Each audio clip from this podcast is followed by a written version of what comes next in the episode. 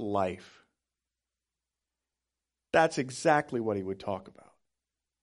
Jesus was not someone who was talking about things that were irrelevant to your life or my life. Jesus said, I have come that you may have life and have it to the full. 2,000 years later, we are communicating that same message to you here this morning, this Easter season. This Easter season, there's somebody in your life who needs to know that they can have an abundant life. I encourage you to continue to pray and extend that invite to somebody who you believe needs life because it's found only in Jesus Christ. Now, it's interesting after Christ's ascension to the heavens, before he comes back again, we've got this church age, this 2,000 years. And the church began right on the heels of Jesus ascending into the heavens. And, and right at the forefront of somebody moving the church around the world or planting the church was the Apostle Paul. As is seen in that video clip and in the film this weekend, Paul took light into dark places. Dark places. It wasn't necessarily that they're all so evil and corrupt and ugly. It's just there's lostness. Where's the hope? Where's the beauty of life at? And he would take hope into dark places. And he would do it one town after another, town after another. And he did take it to the city of Philippi. And in Philippi, he shared the good news of Jesus. He was Jesus' spokesman about life and how to have it abundantly, that it was going to be found through Christ. And they started following Christ in that town, and then they began to, to build their church. Oh, not a physical building, but the community of people, one invite at a time, sharing with people that Jesus Christ had been raised from the dead, and there was hope not only in eternal life, but there was hope in this present life, and that Jesus came to speak about life itself. And we're a continuation of that 2,000 years later, and we, and we get to do it again as we head towards Easter. As I sometimes tell people, we don't get a lot of Easters in our life a lot of opportunities to invite people, to encourage people to say, hey, this is maybe one time of the year where it's appropriate to, to maybe extend an invitation.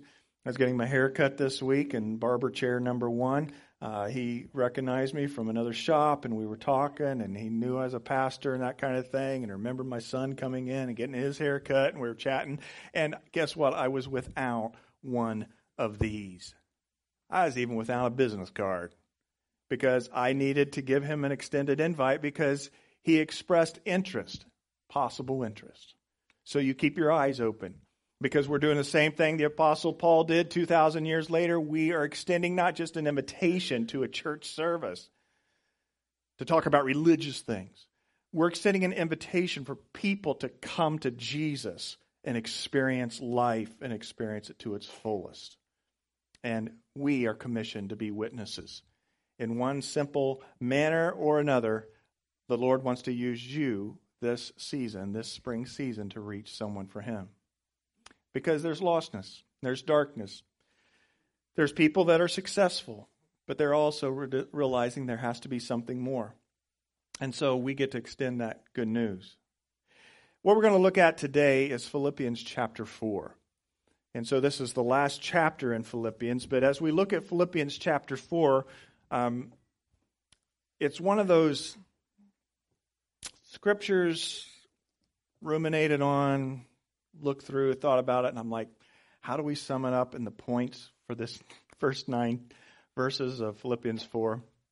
And I realized sometimes you don't need to rewrite what the scriptures say and just let the scriptures be the points. So that's what we're going to do today. We're just going to park here, spend a little bit of time in Philippians 4. And how is Paul exhorting those Philippians to live life? Because he did the same thing Jesus did. He took on the subject matter of real life. And here he is talking about real life to the church in Philippi, to the church, the awakening in the um, Temecula Valley. All right? So here we go. Philippians 4 1 says this Therefore, my brothers, you whom I love and I long for, my joy and my crown, that is how you should stand firm in the Lord, dear friends. Now, we know from scriptures, uh, from this letter, that this is a very personal letter. He likes these people. He misses these people. He's in prison in Rome, most likely. He really would like to be with them. He's encouraging them. They sent somebody to him. He's sending that person back, Epaphroditus, to encourage them that he's okay. And he has this longing for them. You could go back to chapter 1. He's endeared to people. So these are personal friends. And we looked at uh, last week or so that this is a personal letter that we're reading. And so he says, Therefore, my brothers. Now, why is the there, therefore? You always have to ask that. Well, he's tying it back into what he just said. And we spoke on it last week. Philippians 3 has his strong exhortation to watch out for the dogs, not to fall into some religious elitism, because he had it all when it came to the religious elitism stuff. And he said it was all lost compared to the surpassing greatness of knowing Christ Jesus, his Lord. And he says, I want to know Christ. I want to know the power of his resurrection. I press on to take hold of that for which Christ Jesus took hold of me. Forgetting what is behind, I'm straining towards what is ahead. Let us live up to what we've already attained, he challenged them. He said, Take note of the example that we live before you. And don't be like those who live as enemies of the cross of the uh, enemies as the cross of Christ. He says, because we have a citizenship in heaven, and we eagerly await a Savior from there, who's transforming our lowly body so they will be like his heavenly body. So he got all consumed with this passionate appeal, and we looked at it last week that you should strain towards what is ahead and own up to what you've already attained. By the way, last week, I want to encourage you for diving into some of the theology that we talked about. If you weren't here last week, I encourage you to, to listen to the message online. I didn't know if I would get lost in the weeds on this whole subject of sanctification. But I don't think I got lost too far in the weeds because many of you gave positive affirmation of the truth that we talked about last week concerning our positional sanctification, our crisis sanctification, and our progressive sanctification that was very helpful to you. And that was encouraging to me, not because, oh, wow, I did a whole decent job. No, it's because this is a life changing truth to know that it's Christ in us and it's His life that's now being worked through us. But all that was in chapter 3, or in the middle part of this letter. And then Paul comes and he says in verse 1 of chapter 4 My brothers, whom I long, love and long for, my joy, my crown, this is how you should stand firm. He's referring to all that passionate appeal of who Christ is, knowing Him, the power of His resurrection, living up to what we've already attained with His life living within us, straining towards what is ahead. He says, This then is how you should stand firm. Another reason, I guess, if you didn't listen to last week, to be able to listen to it, because that's what he's saying is to stand firm. Now, there's something interesting about this analogy, though, because he's saying that, saying that we should stand firm, but yet he um, said that we need to be straining towards what is ahead. Now, when you're straining as an athlete, trying to get across the finish line, you're thinking of movement. But then, after saying that we need to be moving in a direction, he says to stand firm. Do any of you have little idioms or things you say over and over again and somebody catches you with them? It's like, oh, that's, that's sort of your phrasing. That's how you always sort of say. Well, this stand firm idea is one of the things Paul just sort of always says. He really likes it. In fact, let me list a few of them for you. 1 Corinthians 15, 58, stand firm, let nothing move you. 1 Corinthians 16, 13, stand firm in the faith. Galatians 5, 1, stand firm and do not let yourself be burdened again by a yoke of slavery, referring to sin. Ephesians 6, 11, take your stand against the devil's schemes. Ephesians 6, 13, having done everything, then to stand. Philippians 1:27 earlier in this epistle stand firm in one spirit. Do you remember that? And then Colossians 4:12, stand firm in all the will of God. And 2 Thessalonians 2:15, stand firm and hold to the teachings we passed on to you. What does it mean to stand firm? Spread your legs, bury them in the truth, and hold on to Christ. Hold on to Christ. When all the other winds are blowing you around, right? You stand firm then in this truth that Christ has been raised from the dead and his resurrected life lives within you. And you have attained this not by what you've done, but because of his grace. So you embrace who Christ is, and then you choose to walk out that Christ likeness by straining towards what is ahead and living the example as Christ teaches us through his scripture and Paul modeled in his own life. Stand firm. Does somebody need to speak into your life today that way? What you doing wobbling back and forth? Any of you ever wobbled in your faith? Wobbled with doubt, insecurities, double mindedness? Someone just needs to step into your life and say, hey, buddy, stand firm. Okay, I'm going to persevere best I can through this. No. It's not just a grit and grin. I'm going to hold my own and, and I'm not going to topple. You are standing firm in all this truth that comes before verse 1 in chapter 4. And so he's encouraging them stand firm. He moves on then to this troubled subject happening then in the church because this is sort of undergirded a little bit at the tension and things he's addressed through this personal letter. He says this in Ephesians 4, verse 2 I plead with Euodia and I plead with Syntyche to agree with each other in the Lord. Yes, and I ask you, loyal yokefellow, help these women who have contended at my side in the cause of the gospel, along with Clement and the rest of my fellow workers, whose names are in the book of life. Now, one of the first things I want to say addressing this is Paul had real people he dealt with. They had names just like you have names in here. And he was thinking of them. He was not writing this letter to some big vague group of people. It was personalized to individuals who had good points and bad points. Any of you have both those today? I do. Good points and bad points. And he's pointing out a bad point with these two ladies who were involved in the work, whom he loved and cared for. I'm sure they were great women. In fact, their names, um, I think that's how you say it, or somewhere there close, uh, means sweet smell. And Syntyche means friendly. But apparently, uh, sweet smell and friendly were not being sweet and friendly to one another. Okay? They were at each other over something and it probably was something of significance. Why didn't he say what it was? Well, in part, Paul doesn't care what it was because disagreements, conflict is common to all of us in life. We all have it when we rub shoulders with someone else. You can live as a solo person on an island if you want, but then you'll probably have problems with the, the bugs or the animals or the trees or something. We're just sort of wired to have disagreements and problems as human beings, okay? So his point wasn't what the disagreement was. He challenges them to agree with each other in the Lord. So he's exhorting them to turn back towards what they have in common. Any of you in conflict right now with somebody? What do you do with conflict? My daughter was writing a little paper on conflict the other day, and you know, and I thought, well, that's interesting. You started at a young age. Let's let's deal with it. Maybe it'll help in our house, you know.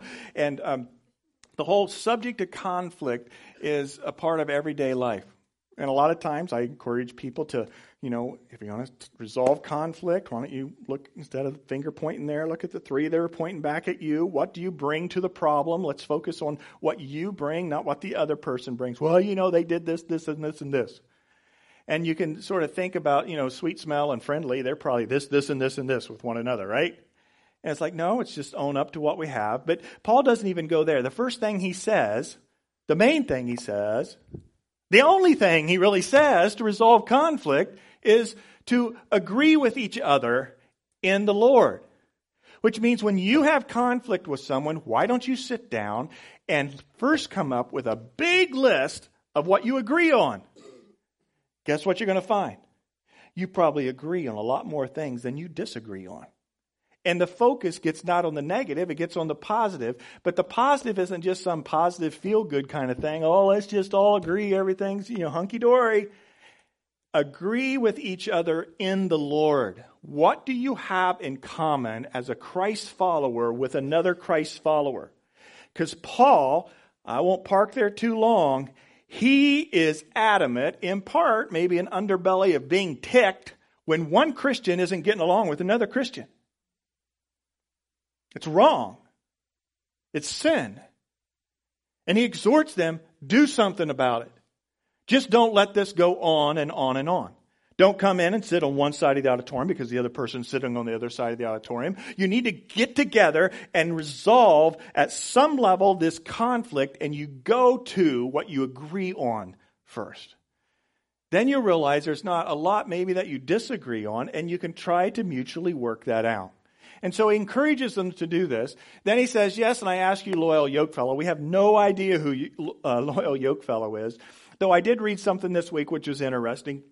As one person says, I think the loyal yoke fellow was Epaphroditus because the apostle Paul, hang with me here for a second, the apostle Paul would not literally write what he wrote. He had like a secretary. It refers to this different times. We think maybe he had poor eyesight and some other things. You saw that video, Paul pretty much stature was right there. They think it was shorter, balding, that kind of thing. I don't know if he had the beard or whatever, but he had um, this dimension to him that he he had a, a thorn in the side, a, a pain in his life that he God hadn't re- released him from. They think maybe it was his eyesight issues, uh, some other possibilities too. So he had this secretary who'd write things, and so the guy was saying, he says, you know, I think Paul was writing this in prison and he was telling his secretary who was over here, he's chained to the guard here, and Epaphroditus is over here, the guy who brought the, the greeting, and he's going to send the letter back with Epaphroditus.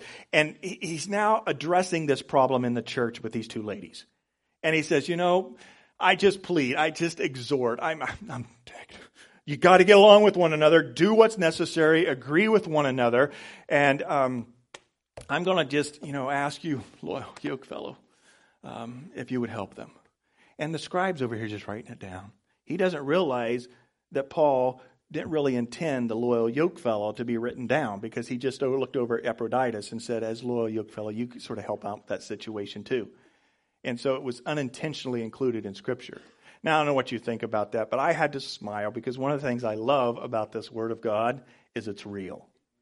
It's real and it's dealing with real people, real situations. The inspiration of the Holy Spirit did not dictate Scripture, write this word, this word, this right.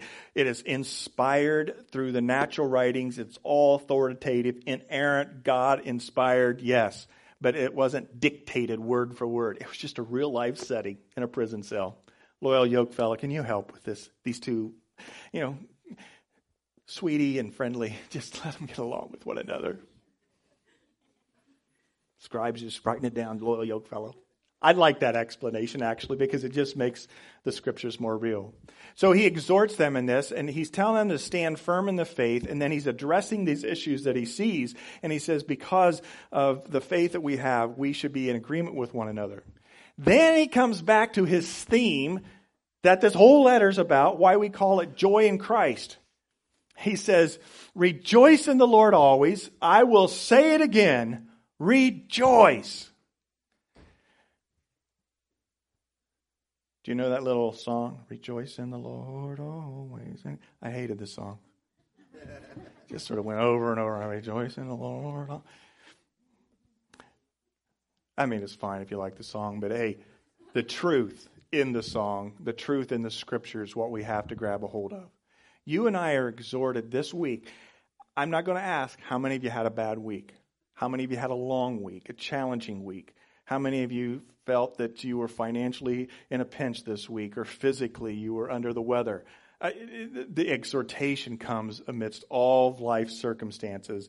And he says, Rejoice in the Lord always. And I'm going to reemphasize it again. Not that I haven't done it already in this letter, and he did it a lot of times in this letter. Rejoice. And we've talked about this whole subject matter he's aligned it in this series that if our joy is based upon our circumstances, it is fleeting. But when it's founded on Jesus Christ, his life within us, it is strong and secure. Because your circumstances aren't the most important thing to God. Your circumstances will change, highs, lows, in betweens. What's important to God is how you interface with life and where you find your joy at. And is your joy found in Him rather than your circumstances? Some of you may be familiar with John Piper. John Piper coined this phrase that God is most glorified in us when we are most satisfied in Him. Do I need to say that again? God is most glorified in us when we are most satisfied in Him. And in that reason, the hashtag joy in Christ, which if you come to the spring fling today, you can do a AR workshop craft, joy in Christ, right, Angie? Joy in Christ is not based on your circumstances. It's based upon Christ. And you needed to hear that again. Why? Because apparently, Paul, who's been writing, wanted to say it again. And not just one more time. He said, I'm going to say it a- another time. I will say it again. Rejoice. And then he adds this Let your gentleness be evident to all. The Lord is near. So, in the midst of the conflict that he was addressing with these ladies, he uh, exhorts them in, in, two primary ways. One is to rejoice in the Lord, find out what you agree upon. Rejoice in the Lord if in the midst of conflict. Rejoice in the Lord, and then let your gentleness, which is hard to translate into an English word, it really has more of a sense of forbearance, all right? Endurance kind of thing. Let your gentleness be evident to all. If somebody was to describe you in life, say, hey, I got a friend and my friend's really cool, this, this, and this. They do this, they've done this. You know, I like them because of this in that list of things that your friend describes you as, would one of the words be gentleness? Gentleness. I don't know that that's true of my life. Oh, Carey, he's just such a gentle person. Gentle doesn't mean wimpy or, or weak. It means just forbearing, enduring, and kind in the way that they interface one with another. Sweetie and friendly apparently were not being gentle one with another. And so he reminds them to rejoice in the Lord. What do you agree with? And then he says, hey, you know, heads up, be gentle, uh, and let it be evident to all. The Lord is near. And then he steps into this phrase, which is smack on real life. If Jesus showed up, he would talk on this. Paul talks on it because it's common to human nature. Philippians 4 6. Do not be anxious about anything. Anything. Guess what here this morning? There is not one thing that you are anxious about that's not included in that list. Not one thing. We could go around and just sort of take a whole collection of things we're anxious and worrying about. And Paul sums it up in the word anything. Do not be anxious about anything. Now, if I had time, I'd park it a little bit more, but let me just try to expose my heart on this issue some because it's sort of true in my own life. I have a tendency to get anxious, not in an ugly way. I have a tendency to worry, not in a depressional kind of way, but it's just sort of a low residual that's riding there in my life about life. Do you have that? What am I going to do? How am I going to push forward? Is this going to happen? You know, I, look, one of my things I'm anxious on right now is I really need to get a house sold that I still own back in the Midwest and I'm going to try to get it on the market in April. And I've been worrying and worrying about that, you know, anxious about that, right? It's like, oh, here's something I'm anxious about. Okay, I can't be anxious about it. Bummer, because I don't know else how else to deal with it other than just have anxiety over it, right? So there's this low grade of other things. And, and, and I think sometimes because of social media, because I watch maybe too much news, other kinds of things, you take on a lot of the problems of the world and you get anxious about things being resolved. Is that going to happen? There, there's always a crisis going on. There's always something bad going on. And so we keep our minds filled with these kinds of things. And so we live a life of low residual anxiousness and worrisomeness about our own life, about things of the world, about people around us, right? I know we're supposed to pray for one another, carry the burdens of one another, but boy, you start to carry the burdens of a lot of people, then it starts to make you worry and concern for them. Concern for, we have this low grade level of anxiety.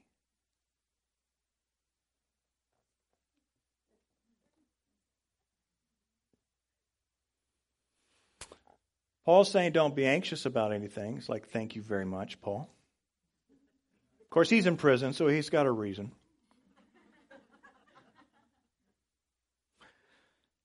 And so now you're waiting for Pastor Carey to open up the scripture a little bit more and tell us what to do. But I don't know that that's the big issue, what we need to do about this anxiety. I think we need to come to grips with the way that we live, with anxiety and worry and undue heavy hearts. Now, there's times to have heavy hearts, I'm not saying that. That anxiety equals not just bad, anxiety equals sin. Have you ever thought about your anxiety being sin? Ooh. Can you keep moving on to the next verse? No, because when he says don't be anxious about anything, I mean, the man's in prison for goodness sake. And he writes this letter about joy and thanksgiving and gladness. What is it in him that makes this thing happen better? There is something to be said about us realizing that a life of anxiety and worry is not pleasing to God. Are there legitimate circumstances that can bring it? Sure, there are. But do you weigh down into it? Do you just burn yourself by it? Or do you do something with it because the Lord wants you to walk away from sin? So do not be anxious about anything. But in everything, by prayer and petition with thanksgiving, present your request to God, and the peace of God, which transcends all understanding, will guard your hearts and your minds in Christ Jesus.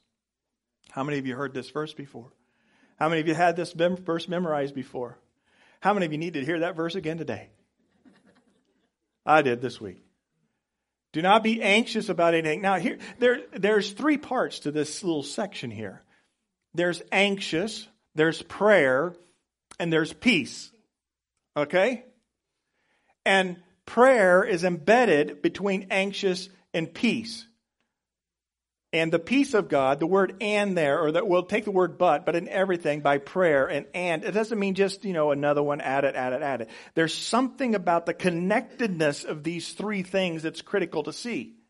If you have anxiety and worry, you desire to have peace. All of us would say that. But in between is the connector between the anxiety and the peace, and it's prayer. And it's not just frivolous prayer or desperation prayer, it's prayer that has petition to it and it has thanksgiving to it.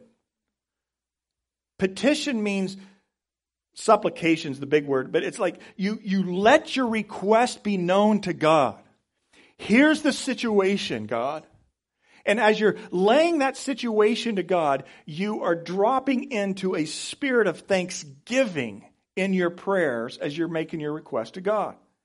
And so it's not just frivolous, wishful popcorn. Oh, hope maybe. It's petition the Lord. Lord, this is weighing heavy on my heart. Maybe it's an illness. Maybe it's a financial matter. Maybe it's a broken friendship or a family member that's astray. And you worry and you have anxiety over this. You put your head on the pillow at night and your mind just races off there. Before you know it, you're like, how did I just spend 15 minutes on that? And I didn't solve anything. You need in those moments with your head on the pillow to pray, to petition the Lord about that.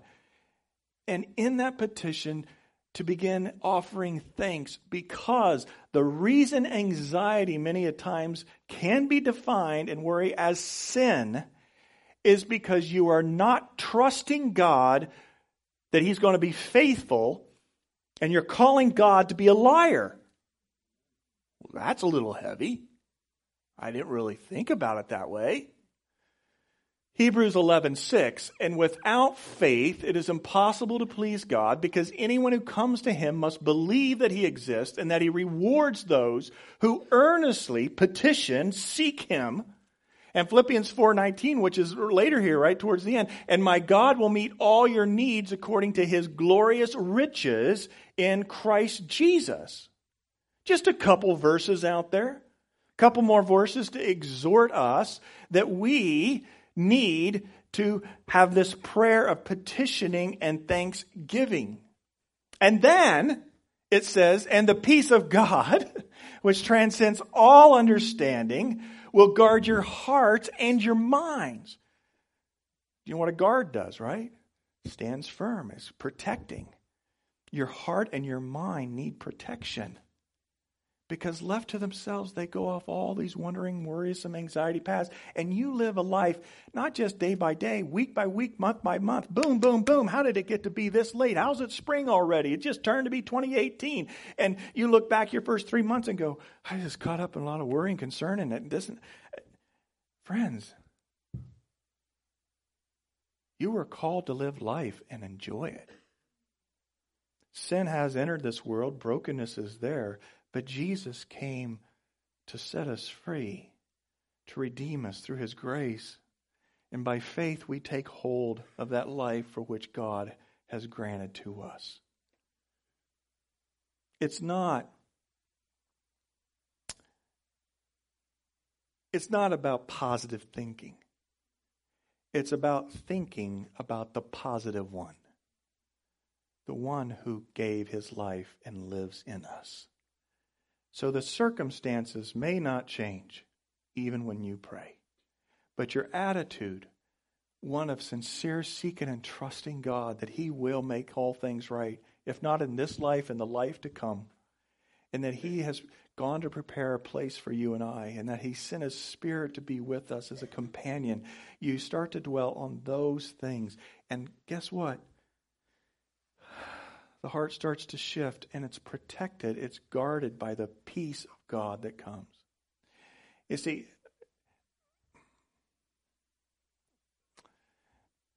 I could have you do it. I won't have you do it this morning. Time runs. But the backside of your program has a blank space. Some of you maybe take notes, some of you don't. At the top of that, just write this reasons to rejoice. And your homework for this week is to take 10 to 15 minutes and write up a list of things to rejoice about. Because that leads to the spirit of thanksgiving, a spirit of thanksgiving that's going to guard your heart and your mind against that which is sin. And if it's not sin, at least it's destructive to your wholeness and joy in life at the moment, no matter what it is. It's amazing to me some of the the deepest, some of the people with the deepest sense of joy, or sometimes some of the people with the deepest heartache and brokenness that's been true of their life.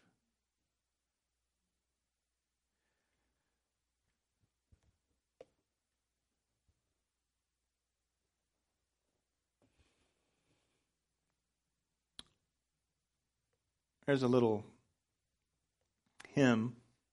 Some of you might have known it called Leave It There. Any of you know that verse? And uh, I grew up singing this hymn. And um, it's sort of based off of Psalm 55 22, which says, Cast your burdens on the Lord, and uh, he will sustain you. He will care for you, will strengthen you. This hymn was written back early in the 1900s. It just simply says, Leave it there, leave it there. Take your burden to the Lord and leave it there. If you trust and never doubt, He will surely bring you out. Take your burden to the Lord and leave it there. And even know that one? A few of you old timers. I've had to learn to take my burden and my worry, my anxiety, and just leave it there dump it at the foot of the cross. You may have heard me sometimes, if definitely have been in marital counseling, I think I bring it up the whole thing of gunny sacking. Do you know what a gunny sack is? It's a burlap sack. It's real cheap, but used to have grain and burlap sacks. And um, sometimes we will gunny sack one another. And the gunny sack illustration just simply is this is that was take it in a marriage that the wife's carrying around this gunny sack on her back and her husband does something wrong. And she just sort of remembers that but throws it in the gunny sack doesn't say anything about it. He forgot to pick somebody up. He forgot to accomplish some task. She's like oh i'll just throw it in the gunny sack right and then he fumbles and he does something else that's wrong. And she doesn't say anything about it. She just throws it in the gunny sack but she's carrying the gunny sack around. And long story short of it is he leaves the shoes in the middle of the room. And she just cleaned the whole house. She kneels down. She picks up those shoes. She throws them in the gunny sack and she says to herself i can't believe this. And then she goes why am i carrying around such a big burden, this big sack full of stuff that my husband's done. And what she does is she goes and gunny sacks her husband who's sitting in the La-Z-Boy. Now, I have a La-Z-Boy, so this is relevant to my life. and not that my wife necessarily does it, she's very kind, but she has reason to do it. She takes the burlap sack off, the wife does, and she just dumps the whole thing because she's tired of it. Now the husband's like, chill, man, what happened? I just left my shoes in the wrong place. How did I just get dumped on like that? Well, the reason you got dumped on is not because of the shoes you left in the middle of the room, sir. It's because you have accumulated things in your life with your spouse that have not had a resolve to them, and she's tired of carrying the stuff around. And so you get gunny sacked. Now, what do you do when you get gunny sacked? You need to go through every item and talk through every item. But sometimes that illustration can be flipped in a good way because Jesus can take it. Do you have a gunny sack of stuff you're anxious and worried about? Just go gunny sack on Jesus. Just dump it all out. Leave it there, leave it there. Take your burden to the Lord and leave it there. When you trust and never doubt, He will surely bring you out. Take your burden to the Lord and leave it there. I physically see this in my eyes. The cross. We got the cross around the corner of the outside building. We have the cross set up to take pictures for Easter and that kind of stuff. But I go to the cross and I just dump it on God and I say, there! Deal with that stuff.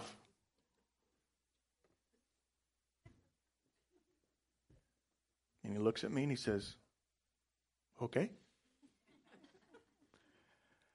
I'll deal with the stuff, the circumstances at some level. But I really don't want to work on the circumstances as much as I want to work on your heart. But you weren't built to carry that burden anyway. So I'm glad you brought it here to the foot of the cross. Now just leave it here.